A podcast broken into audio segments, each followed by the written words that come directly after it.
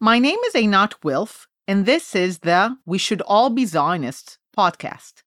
Each week, I'll be reading one essay from my latest collection of essays book, We Should All Be Zionists, on issues facing the Jewish people and Israelis today conflict, peace, religion, politics, past, present, and future.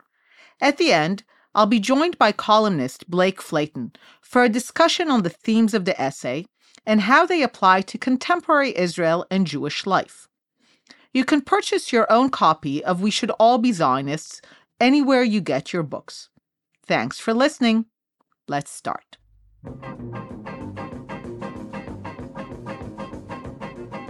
הפגישה, הפגישה שכזאת, זה רק פעם בשניים דורות, מה נשמע? איך הולך אהלן? זה את זה לא ראינו מזמן, כי תמיד שפלמח מקוגש עם חבר יחרבט בלב משהו מתעורר, משהו מתעורר.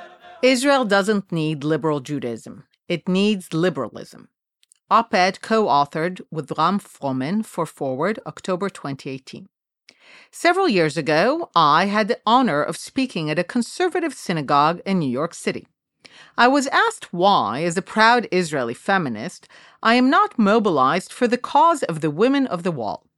I admitted that while I am a feminist, I am also a devout atheist, and the importance of praying to a God who does not exist next to the ruins of an outer support wall was entirely alien to me.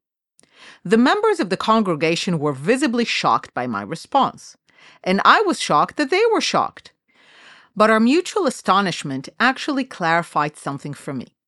Liberals seem to have no idea that when they push for religious pluralism in Israel by focusing on religion rather than on pluralism, they are actually shooting themselves in the foot. For in so doing, they are seeking a coalition with the very people, religious Israelis, who will never accept them. In fact, these accusations are nothing new. For years, American Jews have argued that the state of the Jews is not truly a home for all Jews, lacking the religious pluralism they find in the diaspora. And yet, most Israeli Jews have no idea what they're talking about. As far as Israelis are concerned, they have an incredibly pluralistic society reflecting multiple religious practices, sects, subsects, and ethnicities. Israeli Jews are remarkably tolerant of a host of different modes of practical ritualistic expression. One can be a devout atheist, shrimp eating, Shabbat driving Jew, or a fanatical carry out all the mitzvahs one, and all are citizens of the Jewish state. As a society, Israelis really could care less how citizens express their religious identity, Jewish or otherwise. Of course, this is not what liberal American Jews want when they ask for more pluralism. What they mean is having equal standing in the public and political sphere for conservative and reform Judaism, which are all but foreign concepts to Israelis. This distinction is based on a rather fundamental difference in the historical development of Judaism in the US and Israel. It was a colleague of the Jewish People Policy Institute, Professor Shlomo Fischer, who elucidated this phenomena for us in his superb essay, American Jews are Protestants, Israeli Jews are Catholics. There, Fischer explains that the liberal Jewish American conception of religion developed in a uniquely American context, where religion is viewed as a personal choice and a form of individual self expression, officially separate from the political sphere. For American Jews, as for Americans more generally, religion is compatible with pluralism, civil rights, and democracy. Meanwhile, Israelis, following the European model, came to view democracy, civil liberties, or pluralism as requiring the overthrow of religion. As opposed to American Jews, for Israelis, religious identity is now really a matter of individual choice or conviction. Rather, it goes along with one's national, ethnic, or political identity. Writes Fischer. In Israel, Jewishness is not an individual choice, but part and parcel of the public political sphere. It wasn't always so. In the early years in the early years of the state of Israel, the cultural elite was secular even militantly atheist. Under the mistaken assumption that Zionism had completed the reform of Judaism, the question of religion in the public sphere was viewed as the purview of small marginal groups, which would quickly be swept by the forward march of history into secularism. Unfortunately, Ben Gurion was wrong to think that religion would evaporate.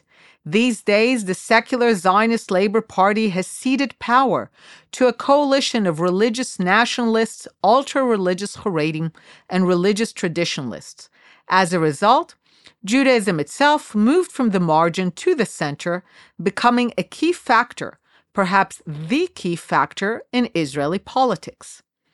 This was a key insight employed by Netanyahu in the 1996 elections that attitudes toward Jewish religious practice were the single greatest determinant of one's political leaning.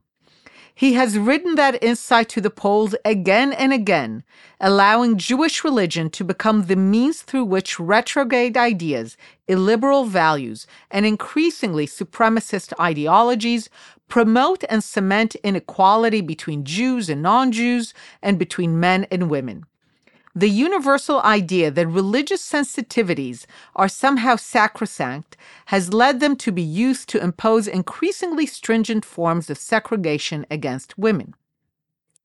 The Jewish religious male is posited as the superior being for whom all allowances must be made under the guise that religious men somehow are deeply offended by the presence of women in the public sphere, women have been pushed to the back of some buses that go through religious neighborhoods, prevented from serving in several roles in the military, and increasingly forced to follow modesty codes so as not to offend religious male soldiers.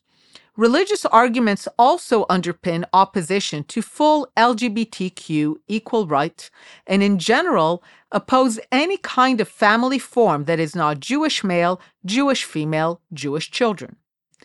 Liberal American Jews, accustomed to the American tradition of religion in the service of liberal values and progress, have observed these developments with dismay and incomprehension and perhaps even denial. They believe that the Jewish religion could play a different role in Israel. They are wrong.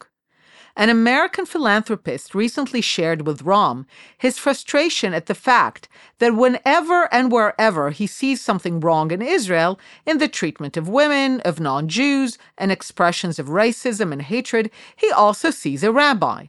This is not a coincidence. This is not an aberration. This is the role of Jewish religion in Israel.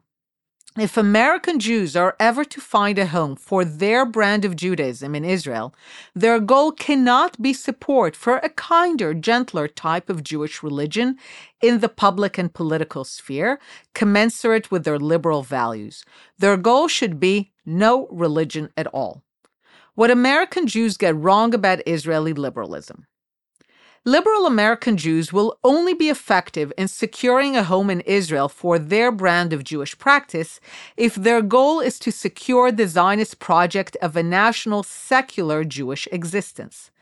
Unlike in America, in Israel, liberal values can only be promoted in the context of secularism. As a broad rule, there are individual exceptions, of course.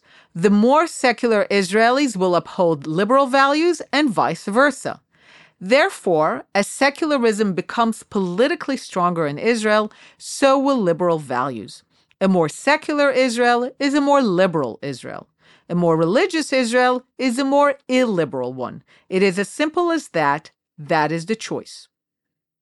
Having badly defined the goal towards a kinder, gentler Jewish religion in the public sphere in Israel, American Jews have also chosen the least effective strategy possible.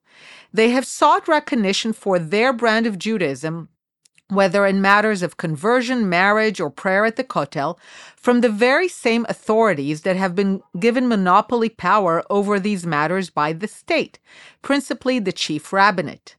The rabbinate will never, ever cede its power.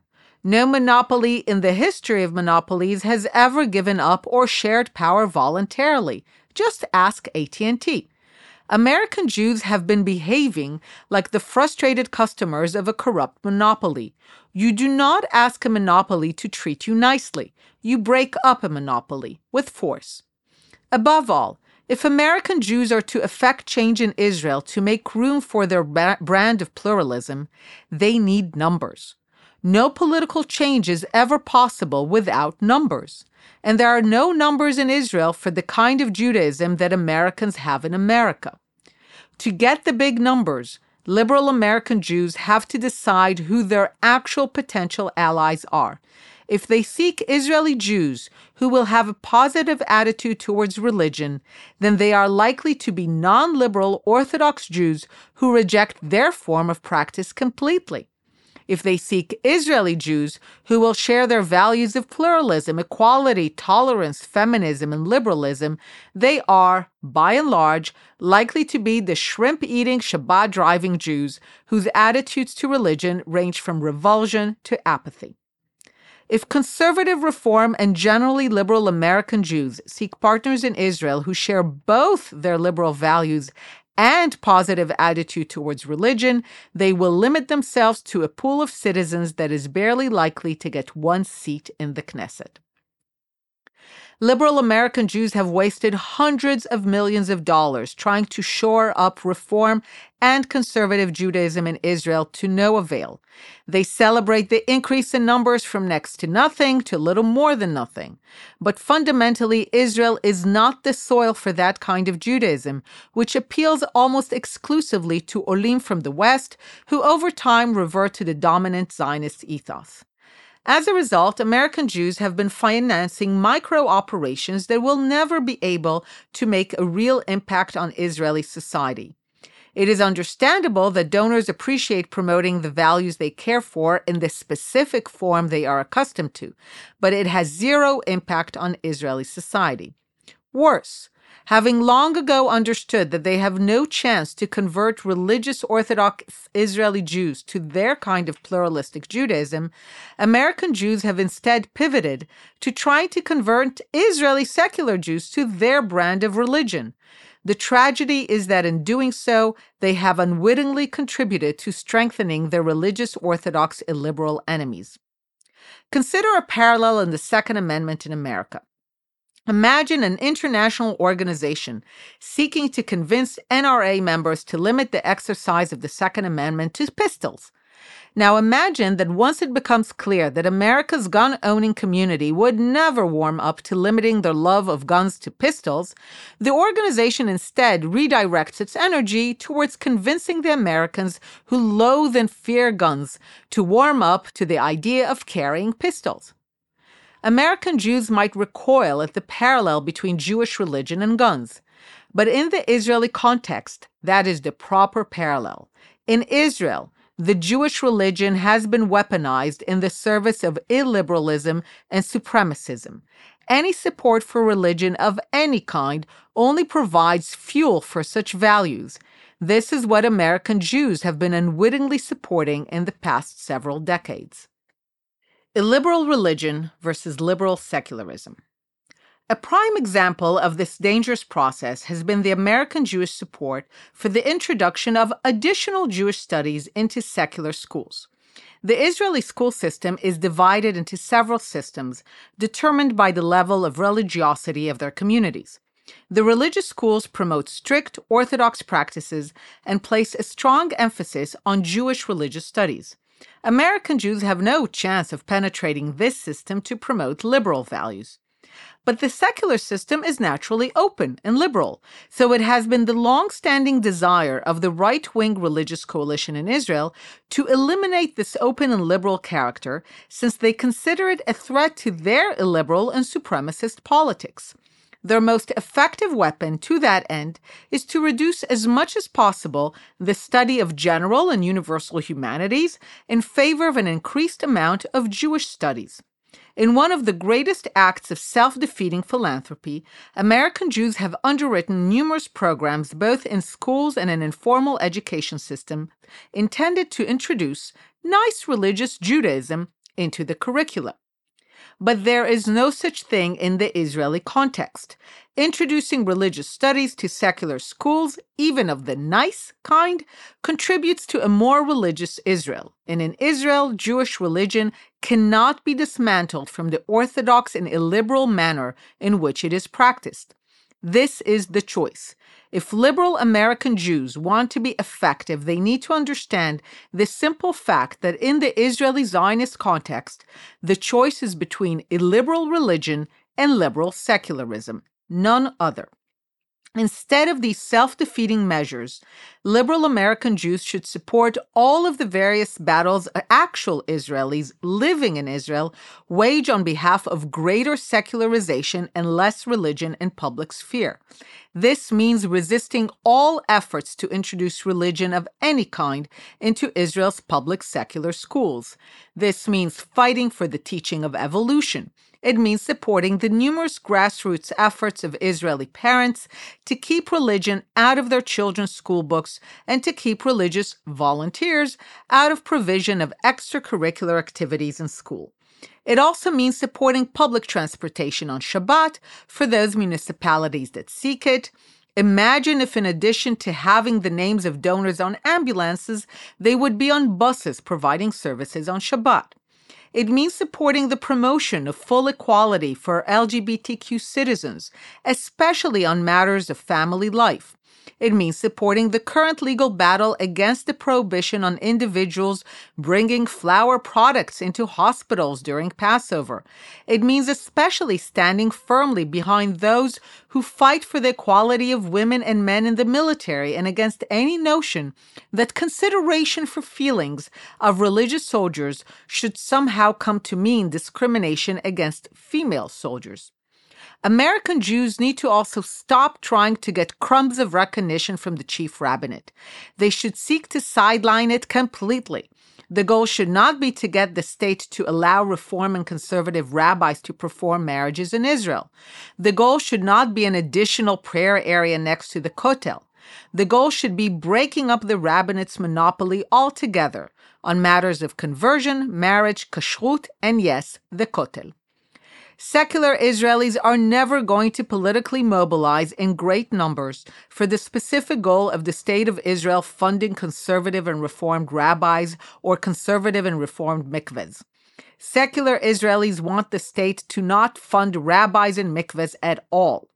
In a secular Israel, liberal American Jews will have no problem finding a home for their brand of Jewish practice. In an Israel of civil unions, their rabbis, just like anyone else, will be able to perform ceremonies for those who want them. In a national secular kotel, American Jews will be able to pray how they want and see fit because there will be no rabbi to regulate them. In an Israel that doesn't fund rabbis and mikvahs, any community that wants to fund their kind of religious services and practice would be able to do so. This is the only kind of Israel that would be a home to all Jews from all around the world.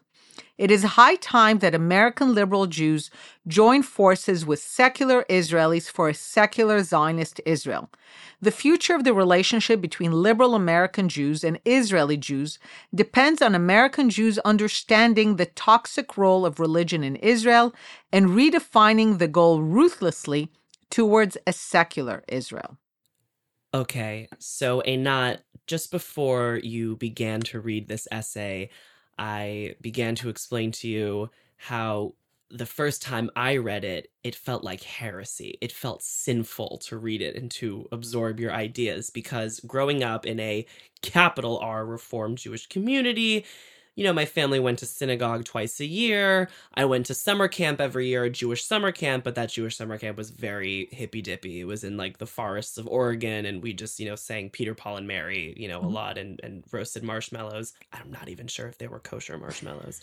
um, there is such a thing. I know, chas Um, and so it it shocked me really to my core because this kind of goes against the ethos of everything that I learned growing up that if only Israel had more religious pluralism and tolerance, you know, we were taught to support women of the wall with our full chests. We were taught to support, you know, LGBT people who wore the kippot with our full chests, and and it was it was a, it was a really progressive movement. And and my synagogue would do delegations to Israel, and various organizations would send people to Israel to meet with fellow Reform and conservative Jews. And after reading this, I realized that there weren't really that many, and perhaps we were, you know, misled. And I guess my question after all of this observation is why is it that American Jews, liberal American Jews, ascribe to this form of Judaism so strongly? It, it, it, it really defines Judaism for us. It's how we connect, it's how we engage with one another. But it's something so alien to Israeli Jews of the of the more liberal stream. What in our history made one community go one way and the other community go another? So here, the explanation is still best made by uh, Professor Shlomo Fischer, the one that I quoted in the article, that um, Reform Judaism uh, began in Central Europe, but really succeeded on American soil. Uh, generally, a country that has a kind of capitalist vision of religion, where if you don't like your synagogue, you can open another synagogue. You have your options. You can go and shop for a synagogue that would be just right, a community that would be exactly to your values. Um, and uh, and also historically, religion in America was associated with progressive causes. Of course, the abolition of slavery, civil rights. You have religious leaders. Um, only only as an adult did I see how American Jews were deeply attached to the idea of Rabbi Heschel with mm-hmm. Martin Luther King. Again, so religion as a, as kind of being something that is commensurate with progress, with liberal values, is very strong in the American context. And as a general feature of America, not just American Jews, Americans tend to assume that what works in America is the standard. Uh, and they just assume that this is how it is. A lot of my work and meeting with uh, American groups that come here is to disabuse them of the notion that America is a standard. And often I have to let them know that in a lot of issues, America is the exception rather than the rule. So American Jews have come to assume that the way that they uh, express Judaism in America is Judaism mm-hmm. rather than understanding that it's particularly American in a very specific American context. And Israel developed in the European, more Catholic context, as uh, Shlomo describes it, where in order to have progress, you actually had to bring down the church. So progress actually depended on killing religion. Mm-hmm. And it's better perhaps understood in the idea of anti clericalism in being against the entire religious establishment, that you had to bring that down if you were going to have liberal, progressive, ba- basically, if you're going to be a modern person. Um, and that's what you have uh, in Zionism. Sometimes I tell to Reform Jews, Zionism is our reform of Judaism. We're Reformed Jews. There's no need for anything additional. Mm-hmm. That's how we reformed Jewish life by creating this secular nation based idea. And of course, you can't have capitalism here. You can't have a choice because there's one Israel. Israel is our synagogue, so to speak. So you can't choose. Uh, this goes back to our discussion about democracy. We're stuck with each other in this synagogue. Yes, everyone wants to go and establish another Israel, and people are thinking maybe we'll do it in Cyprus or in Greece. but essentially, we're stuck here and we're stuck arguing with each other and yelling at each other about how we're going to shape this one Jewish state. You mentioned that the rabbinate maintains a monopoly over Jewish life and, you know, that it's not a capitalist system. If you don't like Jewish religion, then you can be secular and, you know, you can choose to practice religion any way you want, but there's not a, a vast array of choices, you know, organizations and community life where everyone has their own different interpretations, etc. Um, but how optimistic are you in the year 2023 that secular Israelis or maybe just traditional Israelis, or even religious Israelis who don't like the rabbinate's authority, because there are some, how optimistic are you that we have a shot at decentralizing that power? Because, like you said, they're not going to give it up. It has to be forced from them, it has to be strangled from them. Yep. Uh, but, you know, the way demographically that things are shaping up on the ground, I know demographics are is a hot button issue, but just being practical, you know, in 30 years, we're going to be looking at a different Israeli public than even what we're looking at now. So how what do you see the future shaping up to be? So, first, it's important to understand that the power of the rabbinate is not some spiritual power. It's the power of the state. Mm-hmm. Just like the state gives the monopoly to phones or electricity, it gave the rabbinate the monopolies. So the monopoly doesn't have some independent source of power that people look up to it as some kind of spiritual guy. Like, absolutely not. It's literally a monopoly. Again, Shlomo says the be- when Israel we say religious services. He says that's what they provide. They provide religious services. It's not some spiritual guidance, Mm-hmm. and that power was given to them by the state. And the state can take that power. This is where we go back to the discussion that this is the parliament of the state of Israel that has given them that power. And if we're going to take away that power, we need to do it in the parliament of the state of Israel. Now, how optimistic I can be? The directions you see signs in all directions. So, my partner to writing this uh, essay, Ram Froman, he is at the forefront now of uh, really promoting the idea of secular Israelis disentangling themselves from the state Mm-hmm. as much as possible. Maybe not as far as a complete autonomy or, you know, Swiss cantons, but uh, first and foremost, making sure that the Israeli secular education system is closed to any religious interference. Uh, so he's completely of the view that we need to accept that secular Israelis, even if they're a plurality, they're a minority and they have to stop thinking that the state belongs to them. It doesn't. The state, in many ways, is almost antagonistic to their way of life. And now they have to operate like a defensive group rather than they were in the beginning of the state, the assumption that we're shaping the state, the religious ones are the ones to disappear. Uh, and he says maybe in the future, once we defend ourselves, secure our schools, secure our cities, they're talking about creating, uh, ironically, on the model of the Yesha Council, the council of the towns in the West Bank, Mm-hmm. to create a council of liberal cities, of secular cities that will basically oppose the government on any religious impositions. So he takes a, a much kind of you could say both a darker and optimistic view because he's actually offering a path forward, but it's a path forward that depends on accepting harsh realities about us being a minority and having to defend ourselves. I uh, look at the fact clearly what's happening in Israel's streets. Um, it's really not about the judicial issue. A lot of it is exactly on this thing where secular Israelis are looking at a government composed of literally their nightmares. So, uh, extreme ultra Orthodox Jews and supremacist Jews who are all doing so in the name of Judaism. And it's not a coincidence that secular Israelis are speaking in the name of the Israeli flag, the Declaration of Independence, the military, the kind of the classic symbols of secular Israel, and saying, This is the Israel we're going to fight for. We're not going to fight for some Taliban country. Right. And you know, I wrote an article a couple months ago in the Jewish Journal uh, called I Go to Shul on Kaplan Street. I loved it. Yes. And it, thank you. And it was really from the heart because essentially my decision to make Aliyah, and this goes into more of the Reform Judaism question, and not really is it sustainable? Is it sustainable in Israel? Is it possible in Israel? But is it even sustainable in America? Because before I made Aliyah, before I made the decision, I lived in two places. First in Crown Heights in Brooklyn, which is a Hasidic neighborhood. It's obviously the headquarters of Chabad.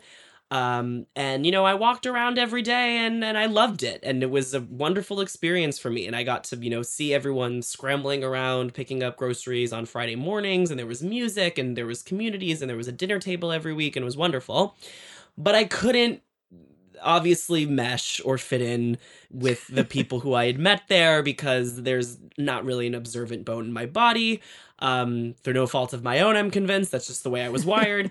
Um, and then I moved to the Lower East Side, which in the beginning of the 20th century, at the end of the 19th century, it was where one tenth of all the world's Jews lived. And it was a beacon of Jewish culture. There was, and it needn't, it, it needn't be religious because there was Jewish playwriting. There was hundreds of magazines and newspapers. There was comedy, there was uh, uh, communal life, there was Yiddish, which was a huge unifier, you know, mm-hmm. because people still spoke Yiddish. Uh, and I moved to the Lower East Side and I found all of that to be more than more often than not evaporated. Because even though the streets are still named after rabbis even though there are still delis and even though there are still Magen Davids you know on top of the old tenement buildings and even though there are still Jews who live there the Jews who live there, the young Jews who live there, grew up in communities like mine, where our interpretation of Judaism was social justice in the United States. You know, we even skipped services on Saturday morning during the Trump era to go to the Women's March because that those were our services. Mm-hmm. You know, um, and a lot of these kids now are virulently anti-Israel and their interpretation of Judaism is kind of, you know, bagels and lox when they go home to their parents' house and maybe, you know, fasting on Yom Kippur and making jokes about it and curly hair and, you know, the whiny, complainy Jewish mom stereotype. And then it sort of ends there. There's really no depth to it. And it's kind of revulsion at anything authentically, particularly Jewish, which was not how it was in Lower East Side, even without religion. So it wasn't sustainable for me. And both paths weren't sustainable because I didn't fit in either one. And I saw Israel as the place where the third way was open. It was, you know, where you could be Jewish, fully Jewish, just by living here and speaking Hebrew and sending your children to the army and, you know, complaining that the Makkolet is closed on Saturdays. So obviously, this is, you know, depressing that we're now facing a situation which you just mentioned where you know, the secular Israelis are now on defense. But I was wondering if you could provide some insight into, you know, is is is this form of Judaism sustainable anywhere? Is it sustainable in the United States? And should these people who feel it is not consider moving here? So I don't know much in terms of commenting on whether it's sustainable in the United States. I, I, once had this observation that the more that American Jews became American, more America became more Jewish. Uh, and there, in America, yeah, yeah, just broadly, kind of, you know, you saw more Jews represented in America, and America felt like less waspy and more mm-hmm. Jewish over time. And it was comfortable to be American and Jewish, and it didn't feel that you were separated in any way or set aside. And in many ways, that's a huge achievement. Uh, but of course, there's sometimes a sense by which any kind of particular, or sometimes it's even described as tribal identity, might threaten that belonging to America. Uh, I have a colleague who said that when you go to any African American museum, Native American museum, there's a celebration of those cultures. And he said, when you go to any American Jewish museum, it's about America. Like, like, they're, America, they're right. celebrate America. Exactly. Um, maybe and i can understand that just this amazement that there's this huge continent and country where like things appear to be different and they feel different. Uh, there is some interesting efforts now i think led by rabbi ami hirsch to kind of recharge reform Judaism with the connection with Israel, still keep a lot of the other social justice values, but go back and have pride in Zionism and attachment to Israel, not run away from these issues. I think that's a valuable effort. It'll be interesting to see where it goes. Um, obviously, I continue to be bullish on the idea of Zionism and secular Zionism and a Jewish state. Uh, I always like people who say things are not sustainable, not, and, and I say, okay, but what is? So tell me what's instead. Uh, to just say that something you think will not succeed, fine, but what do you think uh, will replace it? And again, that's where I draw optimism from the demonstrations that I think a lot of, uh, and the fact that it's clearly a lot of secular people in the streets, I think they're doing it precisely because they understand how remarkable it is to have a Jewish state that's also modern and liberal. And they know that it's not something that they could easily replace with something else. Mm-hmm. So, do you would you maybe encourage secular Jews to make aliyah? if they can't find oh that jewishness that they're looking for because as i said the two options either assimilation into kind of a squishy apologetic judaism and a strict observant judaism is this third way still an option that they could should consider if that's what's valuable for them, certainly. I mean, immigration to any country is not easy. You know that. And you're doing it as a young person. Uh, it's not easy for anyone. Israel was never for the faint of heart. Uh, but if someone wants to live a life where they actually care a bit about tribalism, and I think that's a much bigger topic about the fact that there is a real human need for a tribe, uh, and you want to do it in a way that's still modern and part of the world, Israel is one of the best bets you're going to have but they shouldn't bring their reform or conservative Judaism with them and attempt to proselytize it to secular. Exactly. I mean, they're welcome to be who they are, and they can be who they are in Israel. I mean, I have friends who've made Aliyah and they're reform and conservative Jews. But uh, just like people who complain to me about the Israeli system of government, especially if they come from the US or the British system, and they're always like, Where's my senator? Where's my congressman? Where's my MP? And I'm like, Let it go. This is not the system here. So, in the same way, um, they should just let go of the notion that Reform Judaism makes collectively sense in Israel. Privately, sure, but collectively, right? Probably not. And as my last question sort of encapsulates the themes broadly of what we're talking about, what is your take on the phrase tikkun olam? Um, look, I, I, it's it's always this balance because I think Jewish universalism is incredibly valuable. Uh, every people, not just Jews, uh, there was a comedy once in Britain where this family's of Indian origin, and everyone's like, "He's Indian, he's Indian, he's Indian." I'm like, so every people likes to take pride in the contribution of their people to humanity, and I think that's a valuable element. But I think for Israelis, and that's perhaps also a darker side, we've seen that at the critical moment, all our contributions to humanity didn't defend us. So there's a sense like that what will defend us is an army and a state.